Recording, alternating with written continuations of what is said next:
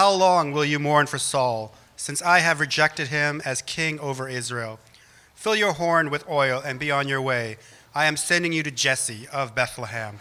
I have chosen one of his sons to be king. But Samuel said, How can I go? If Saul hears about it, he will kill me. The Lord said, Take a heifer with you and say, I have come to sacrifice to the Lord. Invite Jesse to the sacrifice, and I will show you what to do. You are to anoint for me the one I indicate. Samuel did what the Lord said. When he arrived at Bethlehem, the elders of the town trembled when they met him. They asked, Do you come in peace? Samuel replied, Yes, in peace. I have come to sacrifice to the Lord. Consecrate yourselves and come to the sacrifice with me. Then he consecrated Jesse and his sons and invited them to the sacrifice. When they arrived, Samuel saw Eliab and thought, Surely the Lord's anointed stands here before the Lord. But the Lord said to Samuel, Do not consider his appearance or his height, for I have rejected him. The Lord does not look at the things people look at. People look at the outward appearance, but the Lord looks at the heart. Then Jesse called Abinadab and he had him pass in front of Samuel. But Samuel said, The Lord has not chosen this one either. Jesse then had Shammah pass by. But Samuel said, Nor has the Lord chosen this one. Jesse had seven of his sons pass before Samuel. But Samuel said to him, The Lord has not chosen these. So he asked Jesse, Are these all the sons you have? There is still the youngest, Jesse, Jesse answered. He is tending the sheep. Samuel said, Send for him. We will not sit down until he arrives. So he sent for him, and he had him brought in. He was glowing with health and had a fine appearance and handsome features. Then the Lord said, Rise and anoint him. This is the one. So Samuel took the horn of the oil and anointed him in the presence of his brothers. And from that, from that day on, the Spirit of the Lord came powerfully upon David. Samuel then went to Ramah. Lord, we are thankful for your word. We're thankful for the instruction that you give us from your word. Now, Lord, we ask that we would be humble, we'd be teachable, that I, as your messenger, would simply be your mouthpiece, that you would have your way with us. Accomplish your will, Lord. Speak freely to us from your word, we ask in your precious holy name. Amen. Thank you. You may be seated. How many of you like modern art? Okay, there's two hands that are up. That's good. Um, I find it very abstract and confusing, but I think that's the point. Uh, apparently, when you look at modern art, you're supposed to know and understand what the painter is getting across. But it's really embarrassing when you're standing there looking at a, a painting and you're not getting what that person is trying to get across. And maybe you're standing amidst people that are going, Oh, I see it. Oh, that makes perfect sense. And you're just like, What's wrong with me? And I remember uh, a little while back going to Stanford University. They have the Museum of Modern Art. If you've never been there, highly encourage you to go. It's great stuff. They've got some Rodins there that are stunning. Um, but I remember looking at this one piece of art, and I don't know if it was a special display or if it was on their normal. Um, uh, in their normal uh, gallery, but it was just kind of weird. It was, it was a, a kind of a plain canvas with a, a black dot and some spray of red and yellow kind of just all over that canvas. And my first thought, honestly, was this could have been painted by an elementary student. But then I put my sophisticated hat on and I started to think a little bit more about this. Maybe this was a canvas that was left on the counter of the sink where they would wash their, their, you know, their, their um, brushes, thank you very much, you know, or they'd shake them out, you know, to get the water out, and somehow it got there and it wasn't planned. Or maybe then I thought, uh huh, it, it could have been something planned. The person actually laid it there for a whole month and, and, as a result, this is what buildup there was on this canvas, and, and what, a, what a wonderful story it would tell. And maybe the, the, the name of it would be Washing the Brushes, you know, like, wow. You know, and especially if you have a coffee in your hand, it just makes the whole experience that much better.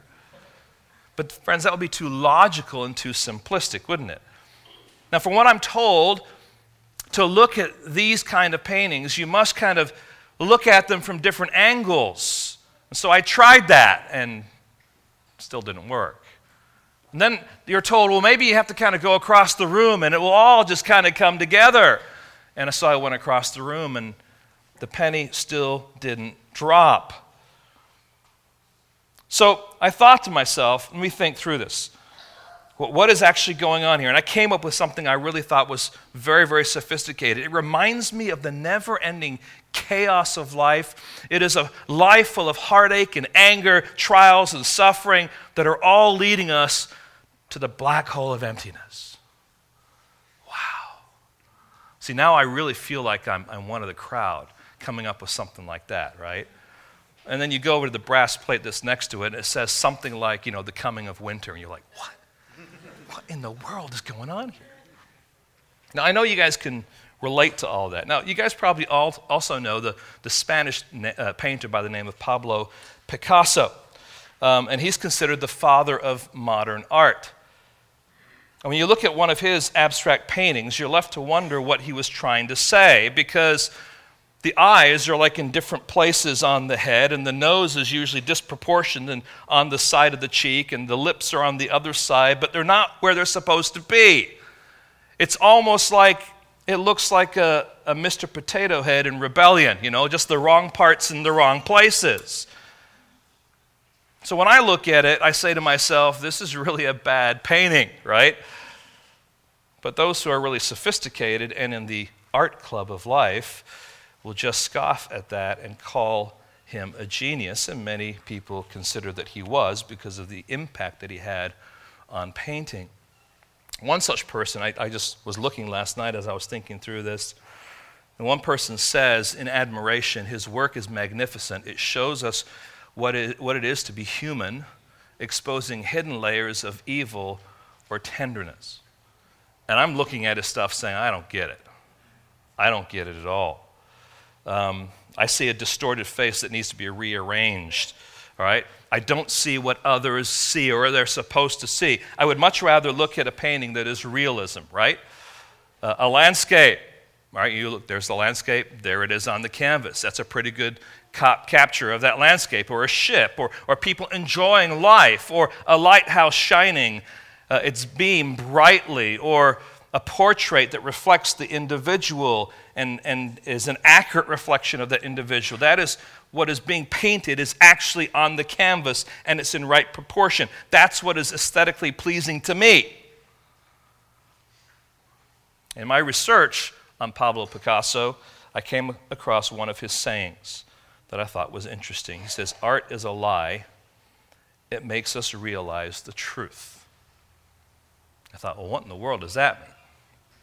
So I did a little hunting around, and this is at best what I could understand what he was trying to get at that art is not real, but it's only a copy of what is real. But in looking at it, we are drawn to the truth. Interesting. So, in, in a sense, as we look at his distorted paintings, we see that it's not real. And what we're supposed to do then is come to the conclusion in our minds. We're saying, no, that, that eye actually goes here, and this nose goes here, and this these lips go here, and so it's distorted, and, and we're trying now to fight for the truth as we're looking at that. There may be something to that. Now, I know what you're thinking right now. You're thinking, why so much time talking about Pablo Picasso? What does that, that have anything to do with what we're talking about this morning? And the reason I'm doing that is because much of our culture has been influenced by the nuances of modern art. You just think about this. When we look at life, We've all grown accustomed to viewing it through the lens or a lens that is highly influenced by our culture, even if we are faithful followers of Christ. We have difficulty seeing clearly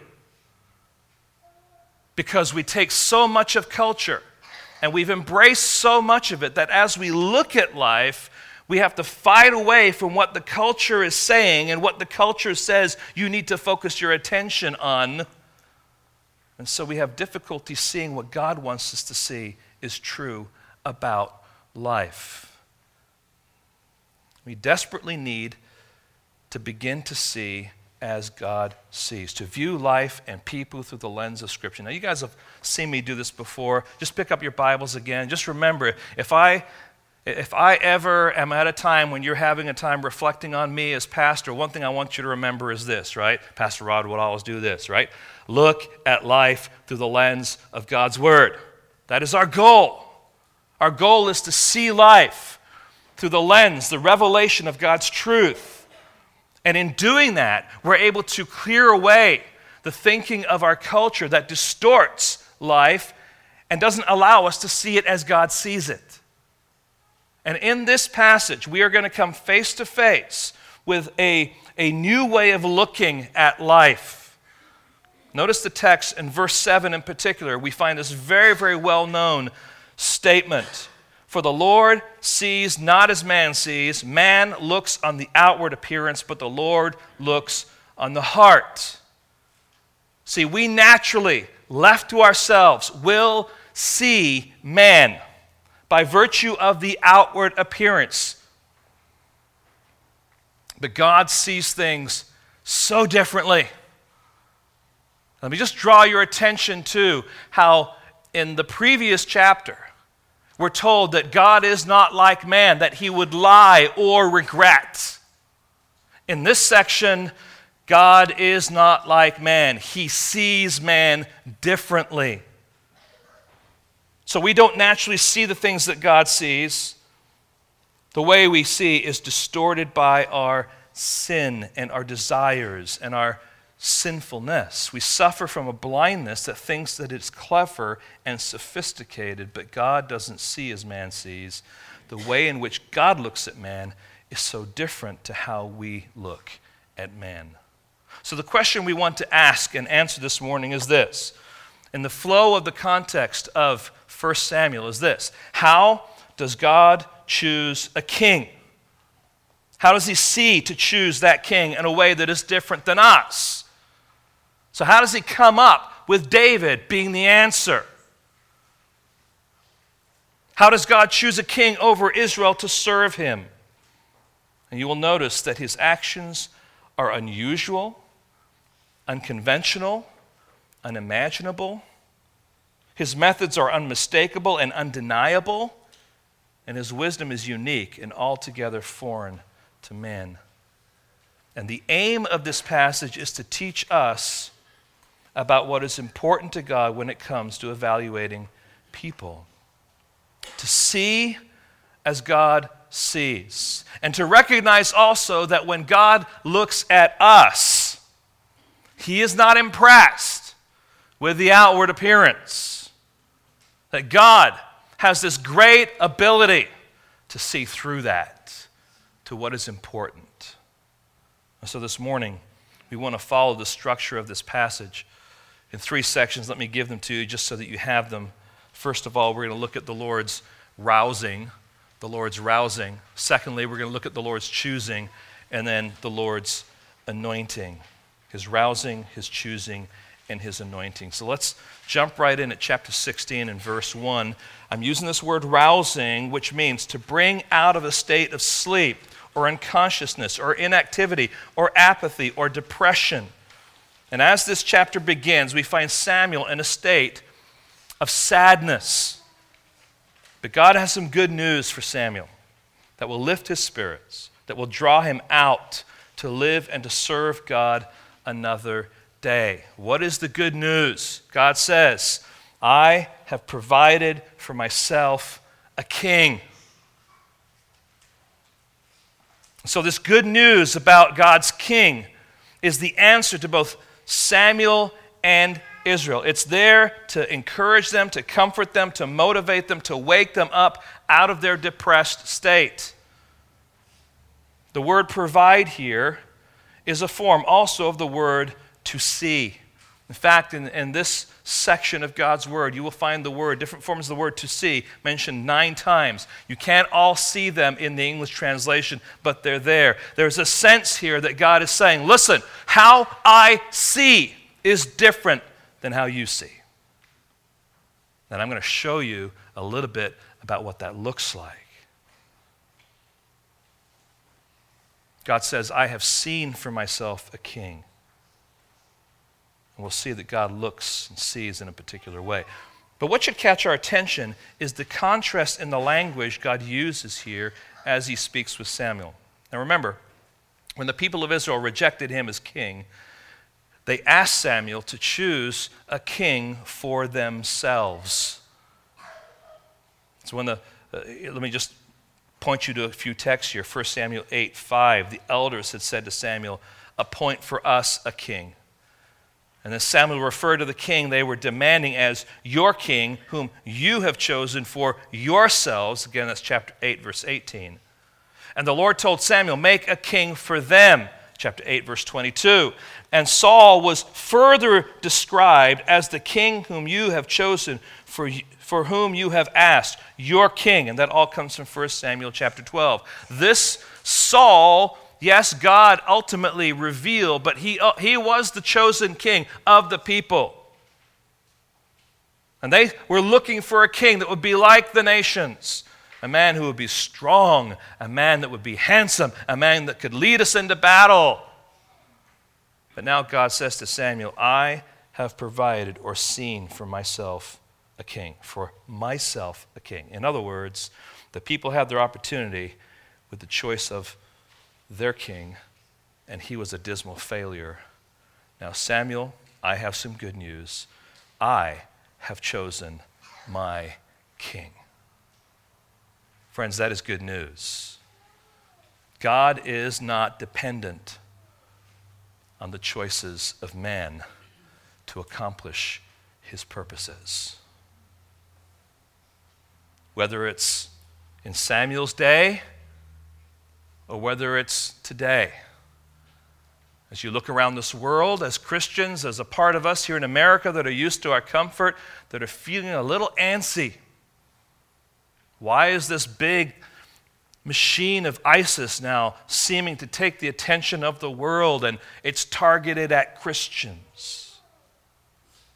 I thought this was supposed to be a safe place. I thought, I thought this was supposed to be a comfortable place. And God is, is not taken by surprise with anything that is happening in this world. So, what is the good news? It is that God has provided for himself a king, but he will be a different kind of king. He will be a man after God's own heart, chapter 13, verse 14 told us. He will be one of Saul's neighbors who is better than Saul, which is what we found in 1 Samuel chapter 13 also. And because of this good news, there's some things that result. First of all, Samuel's grief. Samuel's grief is turned into comfort. And this is where we pick it up at verse 1. The Lord said to Samuel, How long will you grieve over Saul, since I have rejected him from being king over Israel? Now, why is Samuel grieving? You know, we could, we could come to this text, and I think my first reaction as I read through this passage was like, God is rebuking him here. And there may be a gentle rebuke that is going on here, but this is the kind of rebuke that is supposed to be breathing life into Samuel. Samuel is grieving for Saul. Why would Samuel be grieving for Saul? Saul is a, a failure. But remember, Samuel has been with Saul since the beginning. God sent Samuel to find and anoint Saul. And it has been a remarkable couple of days in that story with some strange twists and turns that could only be part of God's divine providence, ending up with Saul's anointing and a dinner celebration. And then Saul had been present, or Samuel had been present when God revealed Saul to the people when they cast the lots and divided the people, and it turned to Saul, but he was nowhere to be found because he's hiding behind the baggage. And even though Saul was the people's choice, Samuel had been his counselor, his teacher, and advisor for much of his ministry. So Saul had so much potential, and, and Samuel recognizes that he blew it every time God had said, Hey, this is what I want you to do. Still, when God told Samuel that he was rejecting Saul as king, Samuel was angry and cried out to God all night. And when God finally spoke to Saul through Samuel, to tell him that he had rejected Saul, Samuel went home grieving over Saul. That's how the last chapter ends. Samuel had poured himself into grooming Saul to be king. He had invested years of time and energy. And certainly it was hard to see him rejected. I, think there's something that we can say here about Samuel. Samuel cared. He cared about the person that he was pouring his life into. Even though he ultimately was a failure, he still cared. And not only is Samuel grieving for Saul, he's grieving also for Israel. Because when the king is disobedient, when the king doesn't listen to the word of God, that ripples down and that affects the people. What is Israel going to do? They have no king. Samuel will not listen to God's word. He will not obey God's word. And now he's rejected. What has come of the nation of Israel? And they certainly themselves had acted foolishly and arrogantly and rebelled against God, saying, We want a king like the other nations. And friends, we can learn some, some things from Samuel's grief here. God was right to reject Saul, but it was still a very sad situation. When was the last time you wept over the demise of a servant of God? It seems every few years there's a big name pastor, a big name Christian leader who either falls from grace because of an inappropriate relationship, or more recently, um, with a particular pastor that had a lot of notoriety that ended up being kicked out of his church because of kind of a, an abusive, um, controlling, kind of um, oppressive uh, presence and, and, and factor. And, and people on the internet are saying all these horrible things, and I, I, I agree with, with, the, with the direction and, and the reasons and the understanding of all that. But listen, are we grieving for that man? Are we grieving for his wife? Are we grieving for those children and the churches that that person has overseen over the course of years? Or do we simply gossip? Do we speak in ways that are harsh and unloving? So, how have you responded when a pastor or shepherd has lost their way? Have you prayed for that person? When was the last time you grieved over the state of the church? The church in the Bay Area, the, the church in America, the church that you left or are considering leaving. Have you grieved over that? Have you grieved over the sinfulness that is so rampant in the church in America? Have you grieved over the distortion of God's truth and the gospel among the church in America? Do we grieve? Do we care? The church is in a state of theological confusion. It has syncretized humanism and secularism and political correctness and pop psychology with the teachings of Scripture. And so many times people are left lacking godly counsel and direction. And as a result, we have a weak gospel that is heard from the pulpits and weak theology among the people. Friends, all of that should concern us. All of that should drive us to our knees. All of that should be fuel for weeping. And it's easy because we believe God's truth to be true. It's easy when we, when we want to see God's truth just disseminated and proclaimed to end up being cynical and sarcastic, even arrogant about the condition of the church in America. But do we grieve over it? Samuel here at least was grieving. And we shouldn't knock him for that. He had reason to grieve. Just imagine if you spent the better part of 10 years pouring yourself into someone's life who had all the opportunity but wouldn't listen. Do you pray for God's church that his pastors would be revived over the gospel? Do you pray for a love for theology that doesn't beat people down, but clarifies and helps to explain the word and the world that we can live in? Friends, there is good news. Even in the context of all that kind of mess, there is good news. The Lord has chosen for himself a king. And we know in that statement, we're not there talking about David. In our context, we're not talking about David, we're talking about the son of David, who is Jesus Christ. And you look at the lineage of Jesus Christ, he comes from the line of David. He is our hope, he is our good news. So, even with the failure among pastors and elders of churches, even with the, the failure of churches and denominations, God is still on his throne and is providentially working his plan. That is good news. So, God isn't done with Israel, He's not done with Samuel. God turns his grief into comfort. But then we see that God takes Samuel's fear and turns it into faith. Look at verse 2. And Samuel said, How can I go?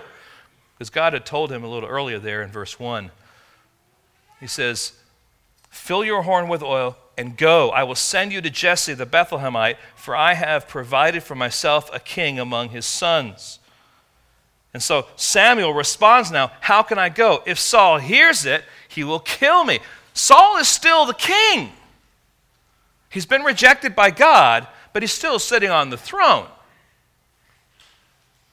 Now, one commentator said that where, where Samuel was at this point meant that in order to get to Bethlehem, he had to go through where Saul was.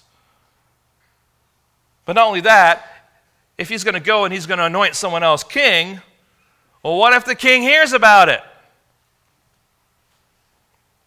Samuel had every reason on a human level to fear Saul. Not too long ago, Saul had been ready to go against the voice of the people as well as the voice of God and sacrifice his son for not keeping Saul's foolish vow. Then, rather than utterly destroy the Amalekites, he spares Agag and the best of the spoils and the reality was, and we'll see it more and more as the story unfolds, that Saul was getting very irrational in his behavior. But still, if this is God giving a command, we sit here, we read, do we not expect that Samuel should trust God and do it? If God says to do it, you should do it. Yes, that's true. But God understands our weaknesses and our struggles. Samuel's reticence here, Samuel's fear here, you could say was sinful, or you could say was honest. Now listen, God stooped down to help Moses with his stammering tongue when Moses says, I can't do it. Did he not? God stooped down and helped Gideon with his fretful uncertainty. And now God is helping Samuel with his weakness, his fear. God helps the weakness of his servants, but also rouses them to a holy boldness through a renewed faith in his word. What does God tell Samuel to do? Well, notice what he says.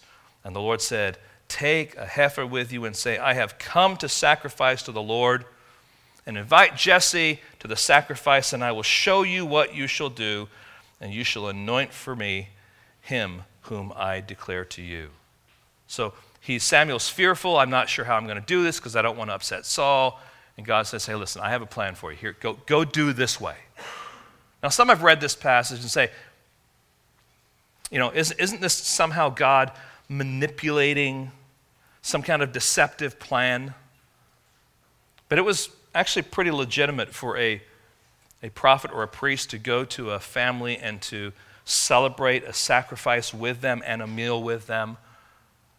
And so it's not a manipulation of a deceptive plan, but it's really just God saying, listen, go and do this, but conceal the purpose of your visit.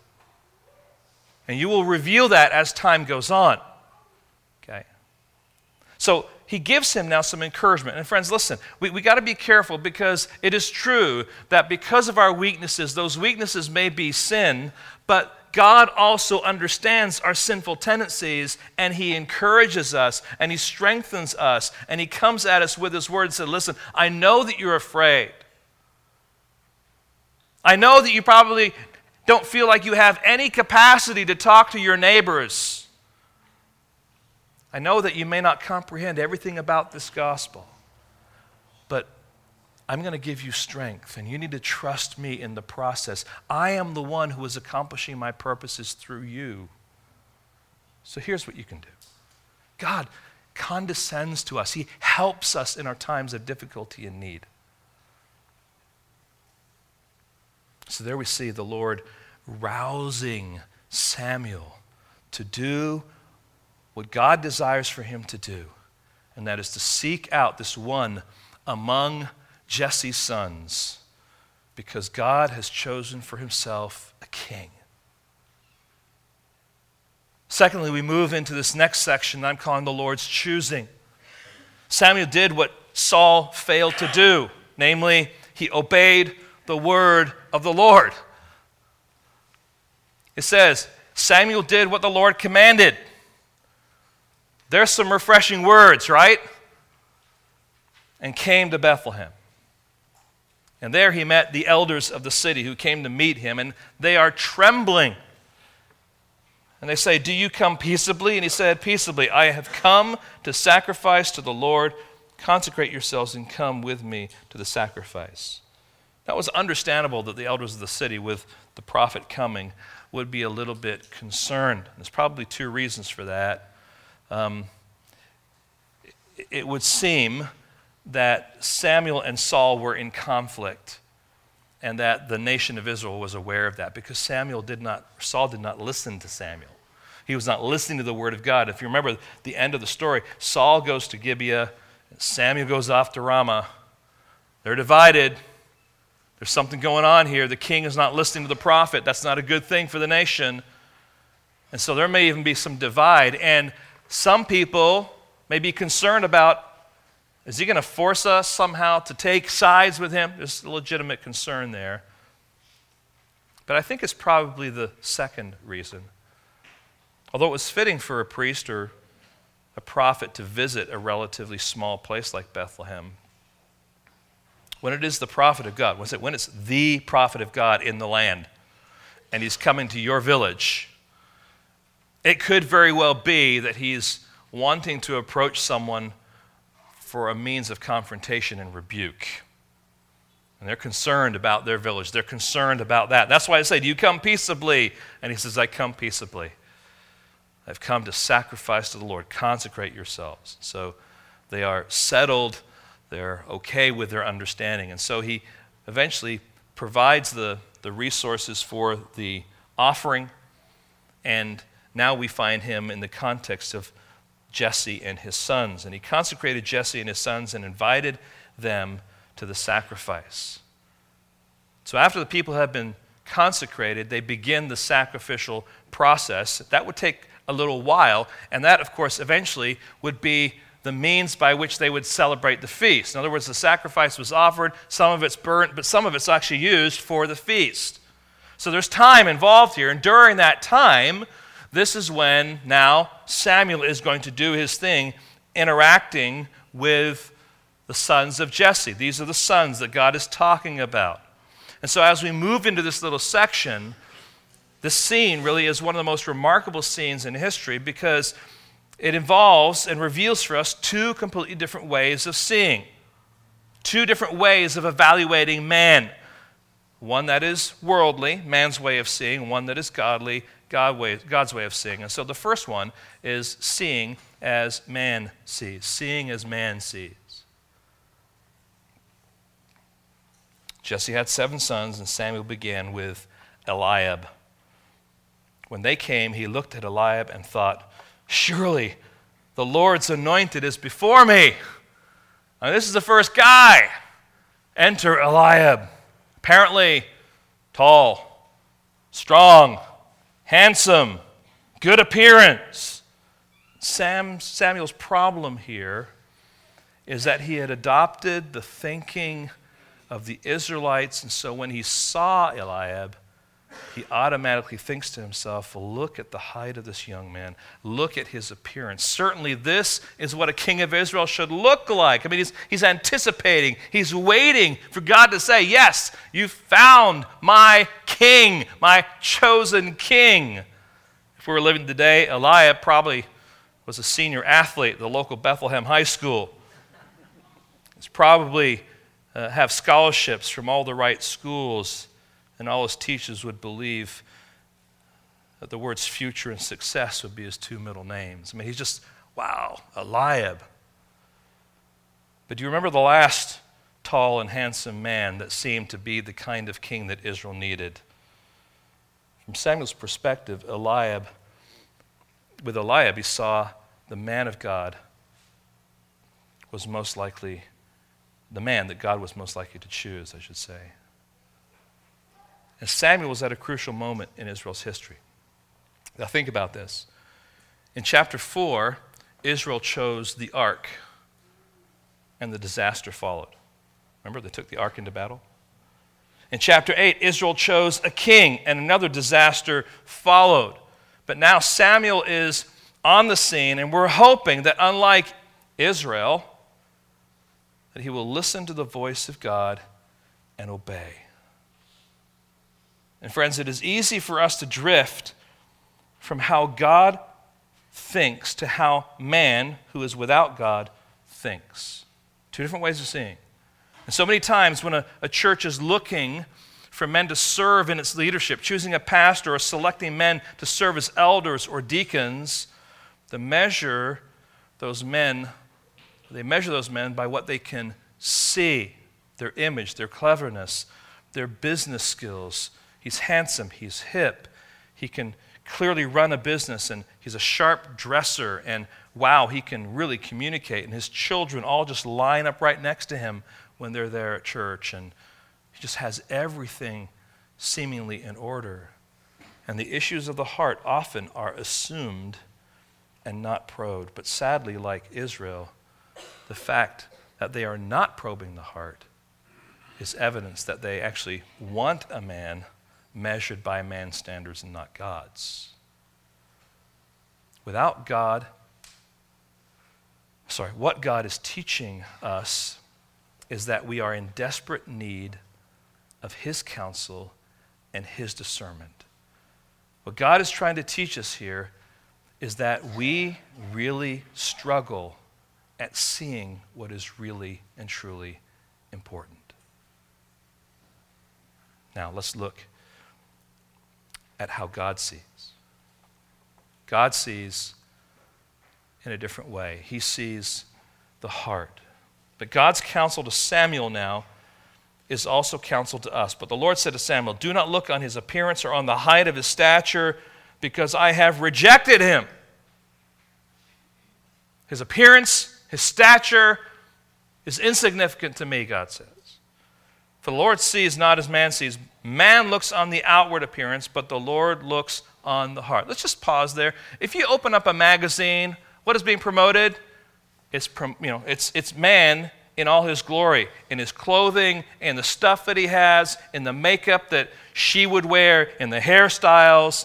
It's all this glamour, it's all this glitz, and we have society that's just being dragged along, trying to conform, trying to measure up to these standards, these external things that man has put in place. As many of you know, I grew up in England.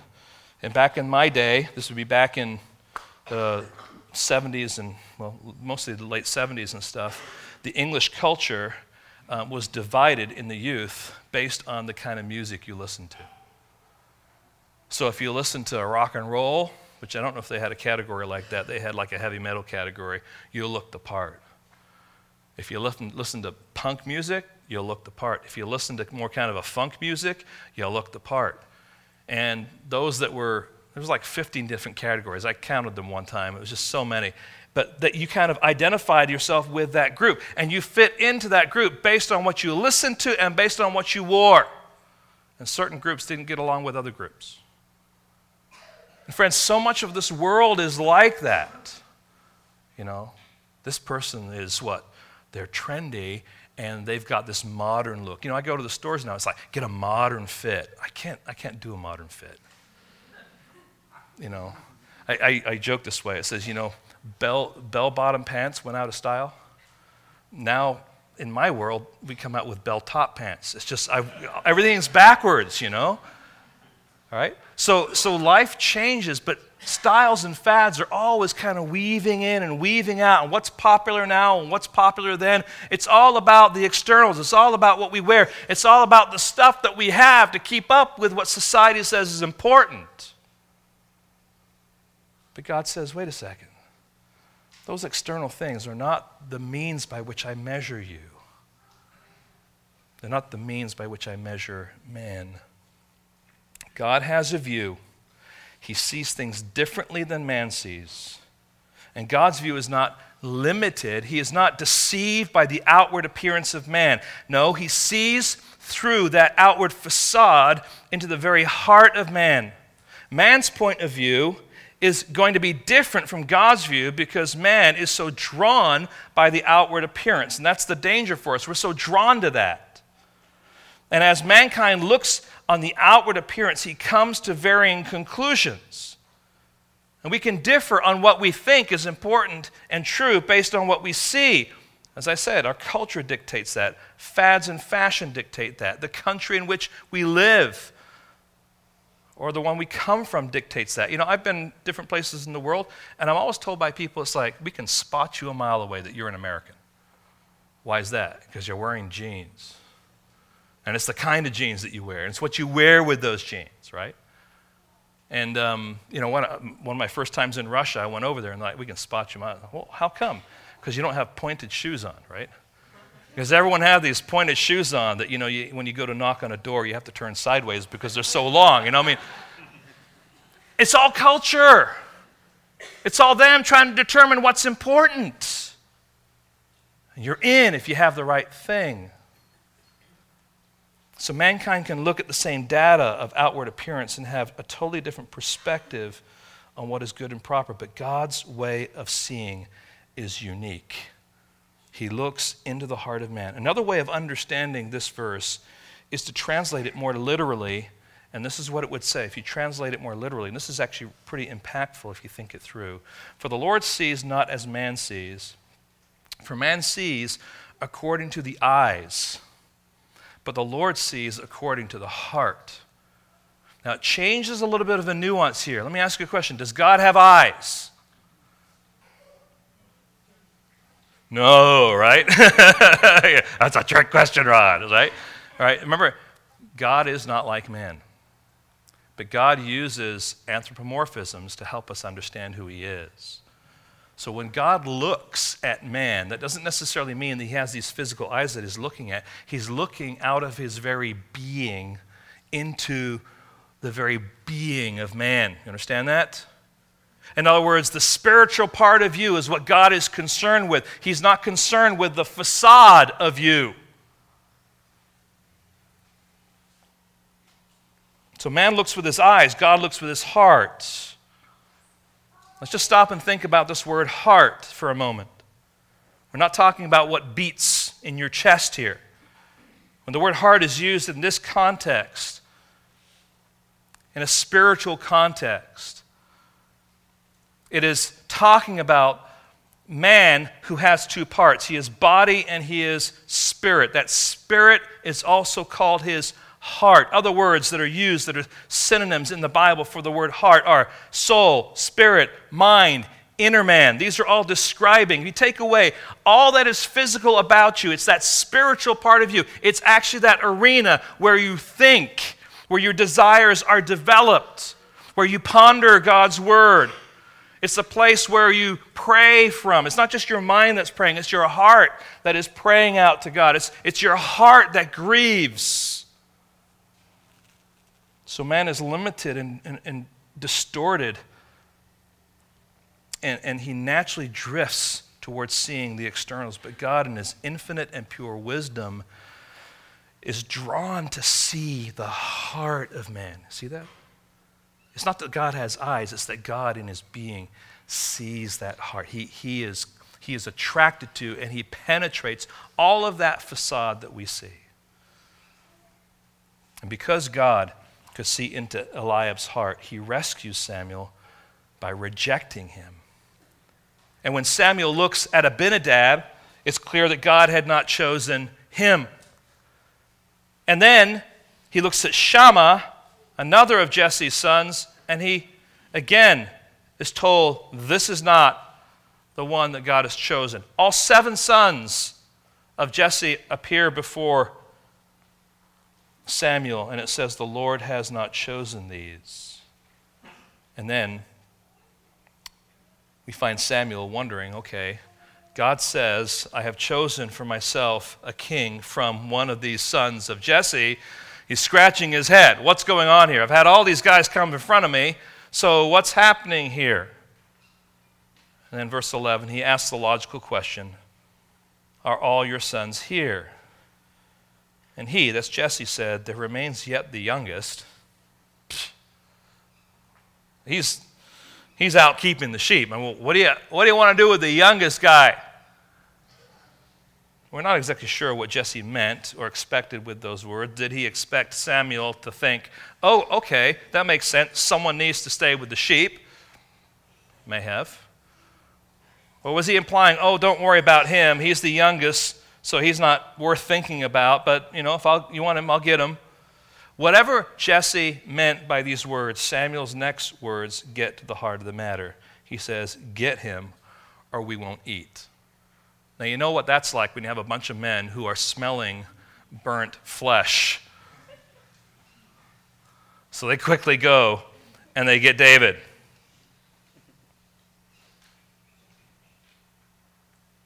And Samuel said to Jesse, as we said, send and get him, for we will not sit down till he comes. So David is fetched, and he sent and brought him in. Now he was ruddy and, and beautiful, uh, had beautiful eyes, and was handsome. Now, part of you is probably saying, oh, whoa, whoa, whoa, whoa, whoa, whoa, whoa, wait a second here. God just spent a whole bunch of time saying, man looks at the outward appearance and God looks at the heart. And now the narrator takes some time to emphasize three characteristics about David. Doesn't that seem to go against the grain of that principle? The answer is not at all. In fact, it reinforces that principle and adds more clarity.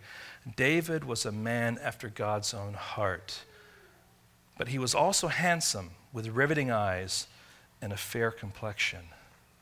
In other words, it wasn't his externals that God cared about. It wasn't his externals that God was drawn to. God only cared about his heart. Let's just step back a little bit and say this. We want to be careful with a statement like, God doesn't look on the outward appearance, but only on the heart, as if to say that the people that God chooses are going to be ugly and dress badly and never shower. It's okay for God to choose someone who has a heart after God, who happens to be handsome, who happens to be maybe a certain stature, who may have, a, have pretty eyes. Let's not knock that, but that is not the measure, and that's not the means by which God chooses David. And then we'll think about the Lord's anointing, the Lord's anointing. In verse 1, the Lord tells Samuel to stop grieving and fill your horn with oil and go. I will send you to Jesse the Bethlehemite, for I have provided for myself a king among his sons. And now that God has revealed to Samuel that David is to be the next king, he takes David and he, is, he anoints him and then Samuel took the horn of oil and anointed him in the midst of his brothers. Now, can you imagine the brothers all standing around, having all been inspected and rejected? All right? You know what it's like if you've ever you know, been to a playground and people are choosing teams. You're like, well, no, you're kind of the one left. You've been rejected. Here they are. They're rejected.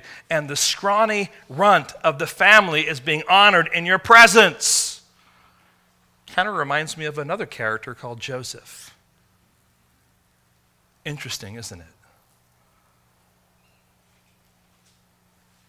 The one that seemed the least likely candidate is the one whom God has chosen. Isn't that the strange way that God does things? This is not human logic. This is not human reasoning. This is God's thinking. This is God's purpose. It's just like God to do that. He chooses the most unlikely people to do his will. And he is the one who makes human logic stand on its head. Now, some things we need to note here. Anointing is not the same thing as crowning. This is the record of David's identification as Israel's future king. It is the record of his anointing, and like Saul's anointing, it will remain a secret until the proper time, but it will take him 10 to 15 years, take him years to actually get to the place where he is crowned king. In fact, in 2 Samuel chapter 2 verse 4, he is crowned king of Judah. In 2 Samuel 5, uh, 5 and verse 3, he's crowned king of Israel. So it's a long time yet for David before he actually is crowned. And so there's a difference here with anointing. There's, an, there's a sense in which identification is, is the focus here with a future look to service. And that's really important here to think through. Because the next thing that we see is that the Spirit of the Lord rushed upon David from that day forward. Now, what's the Spirit of the Lord? It's the Spirit of the Lord that is going to enable him, it's going to strengthen him, and, and help him to be the one that is, is able to serve God in the right way. And so, what's happening here now is that David is being equipped for his preparation to be that king. So, when the Spirit of the Lord on David's life, God is equipping David for that service. Not only does God call David to serve him, but he also gives him the necessary resources to carry out that responsibility. And over the next few years, David will endure various kinds of experiences, various kinds of conflict, including tangling with a bear, tangling with a lion, protecting his flock he will be betrayed. He'll be trapped. He'll be escaping. He'll be hiding in caves because Saul is looking to kill him. But it'll all be training ground for the kingship to come. See, he is anointed, but there's still all sorts of training that God has for David before he becomes king. Ed began our service today with Psalm 78. And I want to read Psalm 78, verses 70 through verse 72. It says this He chose David, his servant, and took him from the sheepfolds, from following the nursing ewes, and brought him to, the she- to shepherd Jacob, his people, Israel, his inheritance. With upright heart, he shepherded them and guided them with his skillful hand. In other words, God used David's lowly shepherding as a training ground for shepherding Israel. The skills and the tools and the ways by which shepherd cared for that flock were just the seed form of what he was going to have to do once he stepped on that throne as the shepherd of Israel, as the king. Because in, in, in God's scheme of things, the king acted as the earthly shepherd of the people. So David's high calling as king required early preparation. One has said the duties of the shepherd to watch over his flock, to feed and protect them, to heal the sick, to bind up the broken, and to seek out the lamb that was driven away correspond to the responsibilities of a faithful and godly ruler called to care for and to protect his people. And so, David here, the anointed king of Israel, would go back to his fields You're anointed king. Now go back to the shepherding fields, right? He was given a huge responsibility and would need to hone his life skills to serve him well in the future. And, friends, there's some things that we need to tease out of that that I think are important for us as a church. God may not have anointed you to be king over Israel or Castro Valley, but he has equipped you with his Holy Spirit.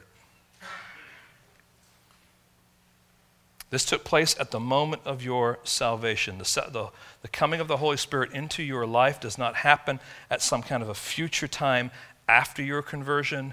It all happens at the same moment of conversion. You are baptized by the Holy Spirit into the body of Christ. You are regenerated by the Holy Spirit. And as a result of that, you have new life. And the Holy Spirit is there now to, to guide you and to direct you through the God's Word to understand and to do the things that God has called you to do. He is there to equip us. So every day is training ground for growth in Christ likeness.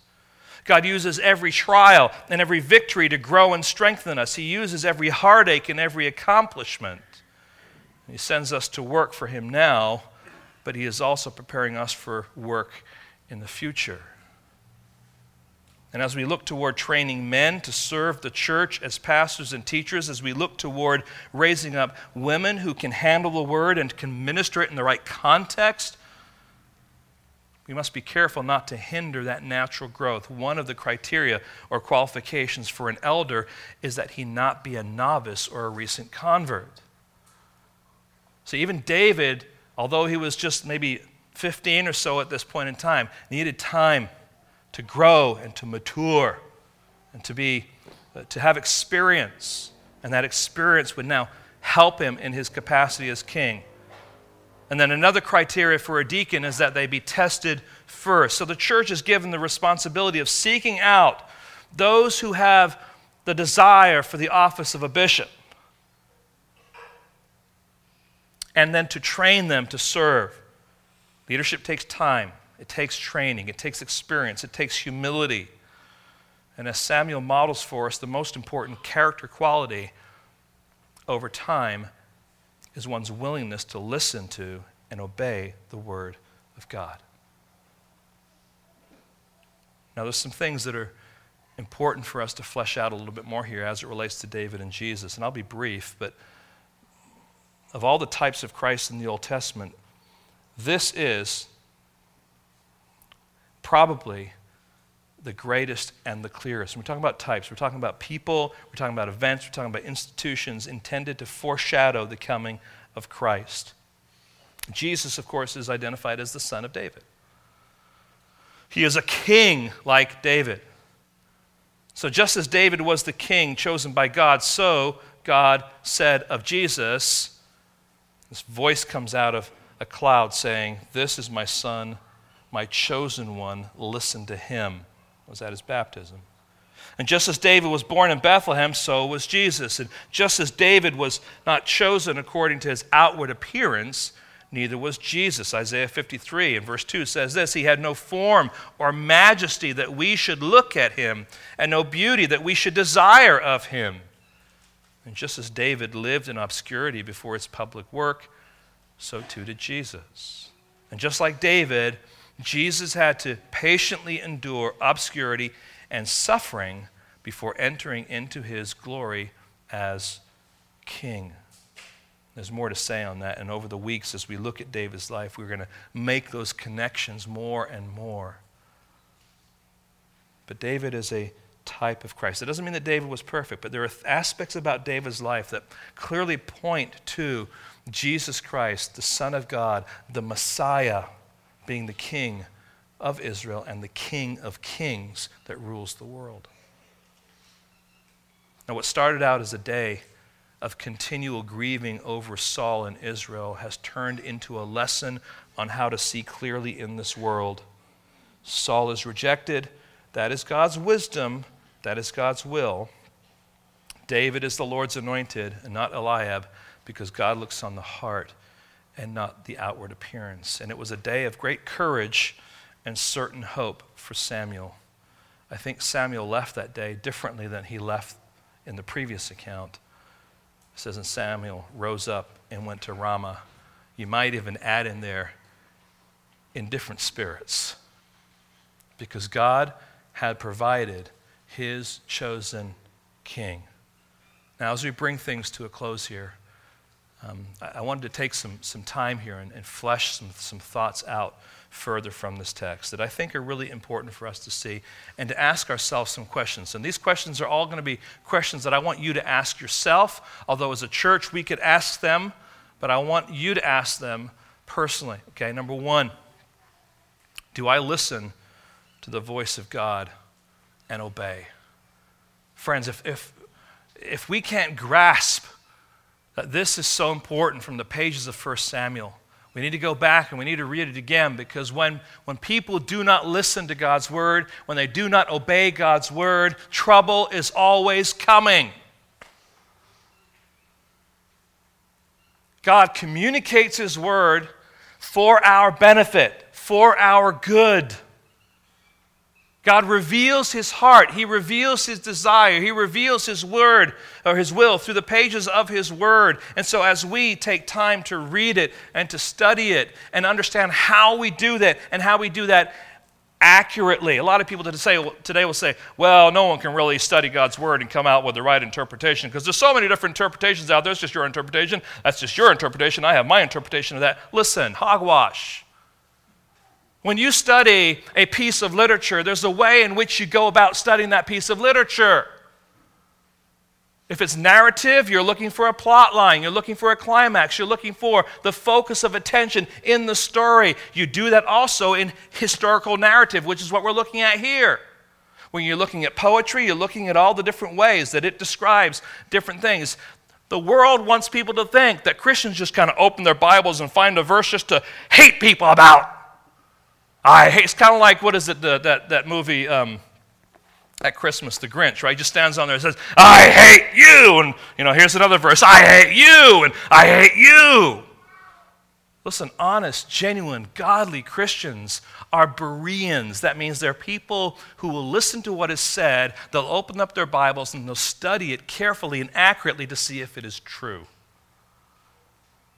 Now, certainly, there are people who distort God's word and come to conclusions because they have a faulty method, I call it a hermeneutic, of understanding how to approach Scripture. So, our job then is to learn how to study God's word, not just to read it, but to learn how to approach it. That's what we're trying to do in the Ladies Simeon Trust. That's what we were trying to do with the Men's Simeon Trust. We want the people of Gateway to learn to love the Lord Jesus Christ, to glorify God, but then to come and to to salivate over His Word, but to know how to approach it appropriately. So that we will not make mistakes of misinterpreting Scripture. We'll see it for what it actually says. But are we willing to listen to the voice of God and to obey it? Sometimes people don't want to study God's Word because they're afraid of what it will say. It's much better to step back and say, well, you know, I know the Bible says, I think it says, I'm not sure, it's okay. And, and we'd rather be fuzzy because fuzziness leaves us free than to do what we want to do. Clarity in studying God's word means, you know what, this is what God says. And like Samuel, we have to determine are we going to listen and obey or not? So don't fear it. If God has given us His word, He's given it to us as a gift. He's given it to show us what man really looks like. He's to show us our hearts and to show areas in which we need to confess our sin. Now, I realize sometimes people, you know, in the world think, you know, all we're talking about is sin, sin, sin, and we just want to just take that finger of, of pointing and say, ah, you sinner. And there's an element of truth to say, listen, that is what you are. But God does that in such a way for the purpose of our restoration, of our reconciliation. The reality is, as we talked about last week, God's wrath is coming on those who don't believe. And so, are we willing to simply open up God's word and speak truthfully what it says? Are we willing to listen? Are we willing to obey? Secondly, do we weep for the sin and rebellion of God's people? It is so easy when we hear of a believer who has fallen into sin or who is going down the path of rebellion to respond in cynical, gossipy, harsh ways. God's word tells us if a man is overtaken in a fault, you who are spiritual, restore him in the spirit of what? Gentleness or meekness, depending on the translation that you have. God has given us his word to minister to those who have fallen in sin and to do that in a gentle way to draw them back to where they need to be. Again, the world thinks that that's not how Christians function, that they just go out, you know, marching down after that person and smacking them silly and dragging them back into church. No, no, no, no, no. We grieve when people stumble in sin. We grieve when they are in rebellion against God. We grieve when they have, they have been distorted in their thinking by false teaching that is so prevalent today. We grieve.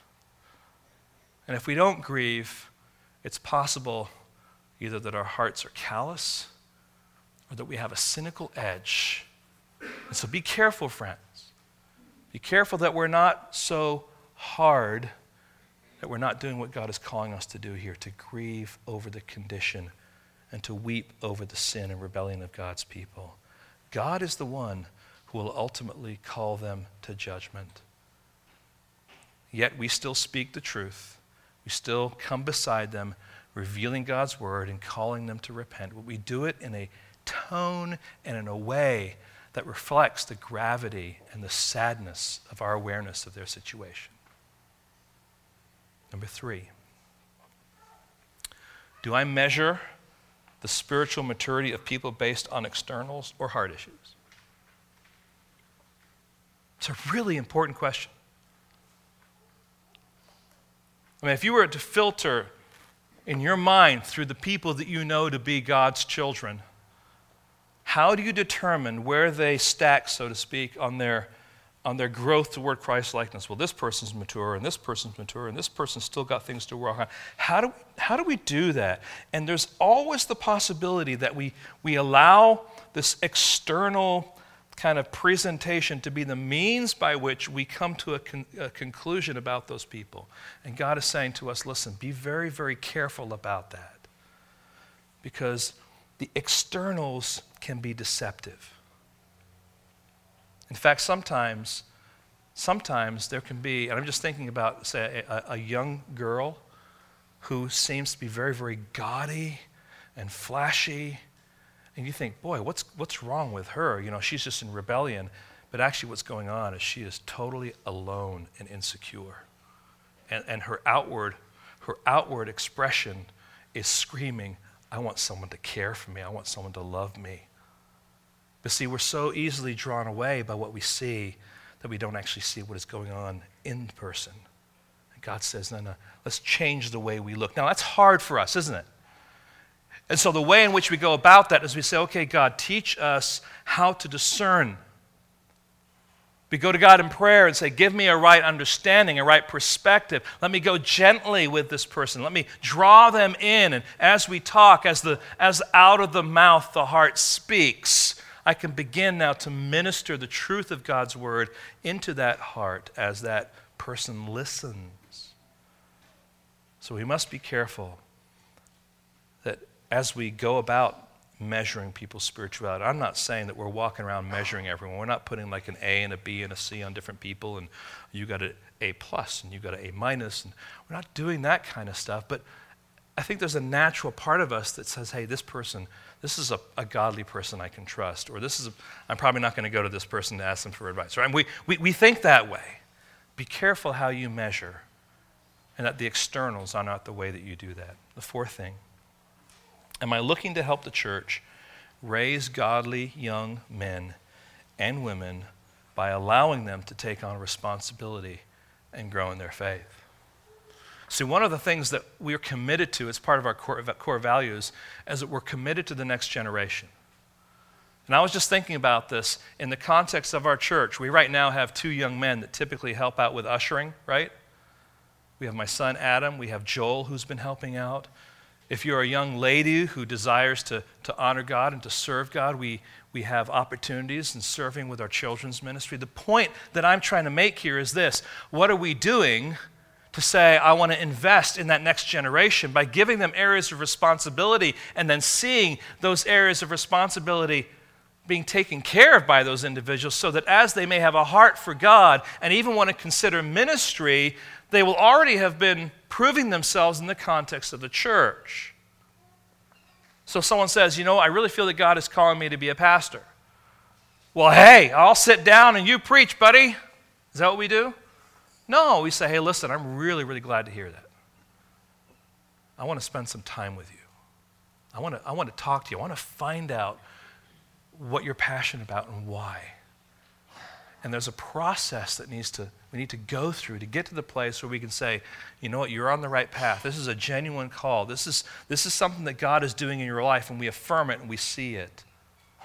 So we have a responsibility as a church, but you also have a responsibility to help the church raise godly men and women by allowing them to take on responsibility and grow in their faith. That means that sometimes we hand over responsibility to people who are still learning, which means that our church at times is not going to do things perfectly like you do it there's going to be struggles and they might get a lesson wrong in the children's ministry or you know they might get the ushering wrong or maybe they're helping out with the band or maybe they're involved in some other way and they might, maybe they're reading scripture and they get a couple of words wrong or they're, they're coming up to some names in the old testament and they totally hash them right? It's okay. Why? Because we're not about being perfect in church we're about grooming people toward christ likeness in the context of church want to have a right spirit and right attitude toward that. So, just like David, there's a training time. And those training times are then means by which we help people arrive at the place for their service for God. And lastly, do I care about preparing and training followers of Christ to live for God? And what I'm emphasizing here is apart from Sunday morning, uh, preaching, which, by the way, is not just preaching, but it is also discipleship. I, my, my goal in ministering the word is that your hearts would be affected and changed by the word of God, that you would go home and you would re, re kind of rehash what is being said and say, God, what are you teaching me? What are you trying to show me? But then there's, there's other tiers that happen now as that unfolds into the church. And do we care about the training of, of followers of Christ to live for God? The, the church and you can all be a part of this process that says we want to see that take place. We want to see people grow. That's why on a Wednesday night we have a cornerstone class. It's a means by which we're saying, you know what? These people are going to go through these 20 something lessons together because we want to invest in them and we want to see them grow in these different areas. It doesn't have to happen through that, but it can happen in other areas. The point is, if you want to see that, then maybe you will be a part of something not because you want to benefit from it, because you want to be the one that is benefiting others. That you're saying, This is important. I want to be used by God to nurture people in their walk, in their growth toward Christ likeness. So maybe God will put on your heart a particular person in this church to say, I'm going to meet up with them one on one. And we're just going to read God's word together and we're going to encourage one another and we're going to grow.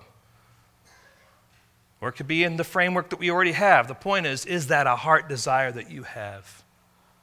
We need that. God desires that for his church. Friends, God sees things differently than we see them. And we are, in a sense, walking around like Picasso needing help. And we're not going to get that help unless we humble ourselves before God's word, listening to it preached, listening to it taught, reading it for ourselves, discussing it with other people who have the same desires. It's so important for us to grow in learning how to see the heart rather than what man actually gives us. Lord, help us today. This is hard for us. We can just step back and by default say, okay, God, you're the only one that can do that. And yet, Lord, you give us tools to really ascertain the heart. So, Lord, help us to learn from you, to learn from your word, to do our part, Lord, as, as ones who are the recipients of your truth, Lord, to listen to it, to obey it, to live it. And in the midst of all that, Lord, to see that that the freedom that we have now to live our lives is not because of anything that we have done, it's all because of what you have done on the cross, Lord. You went to that cross, you died in our place. You, in doing that, Lord, you paid for our sin. And having embraced you as Lord and Savior, we have entered into this new life. This life, Lord, that is full of the activity of the Holy Spirit in us, that works in conjunction with your word to feed us and to fuel us and to grow us. Lord, may we not take that lightly. May we see the majesty of your kingship, but Lord, may we also see the importance of following as citizens of that kingdom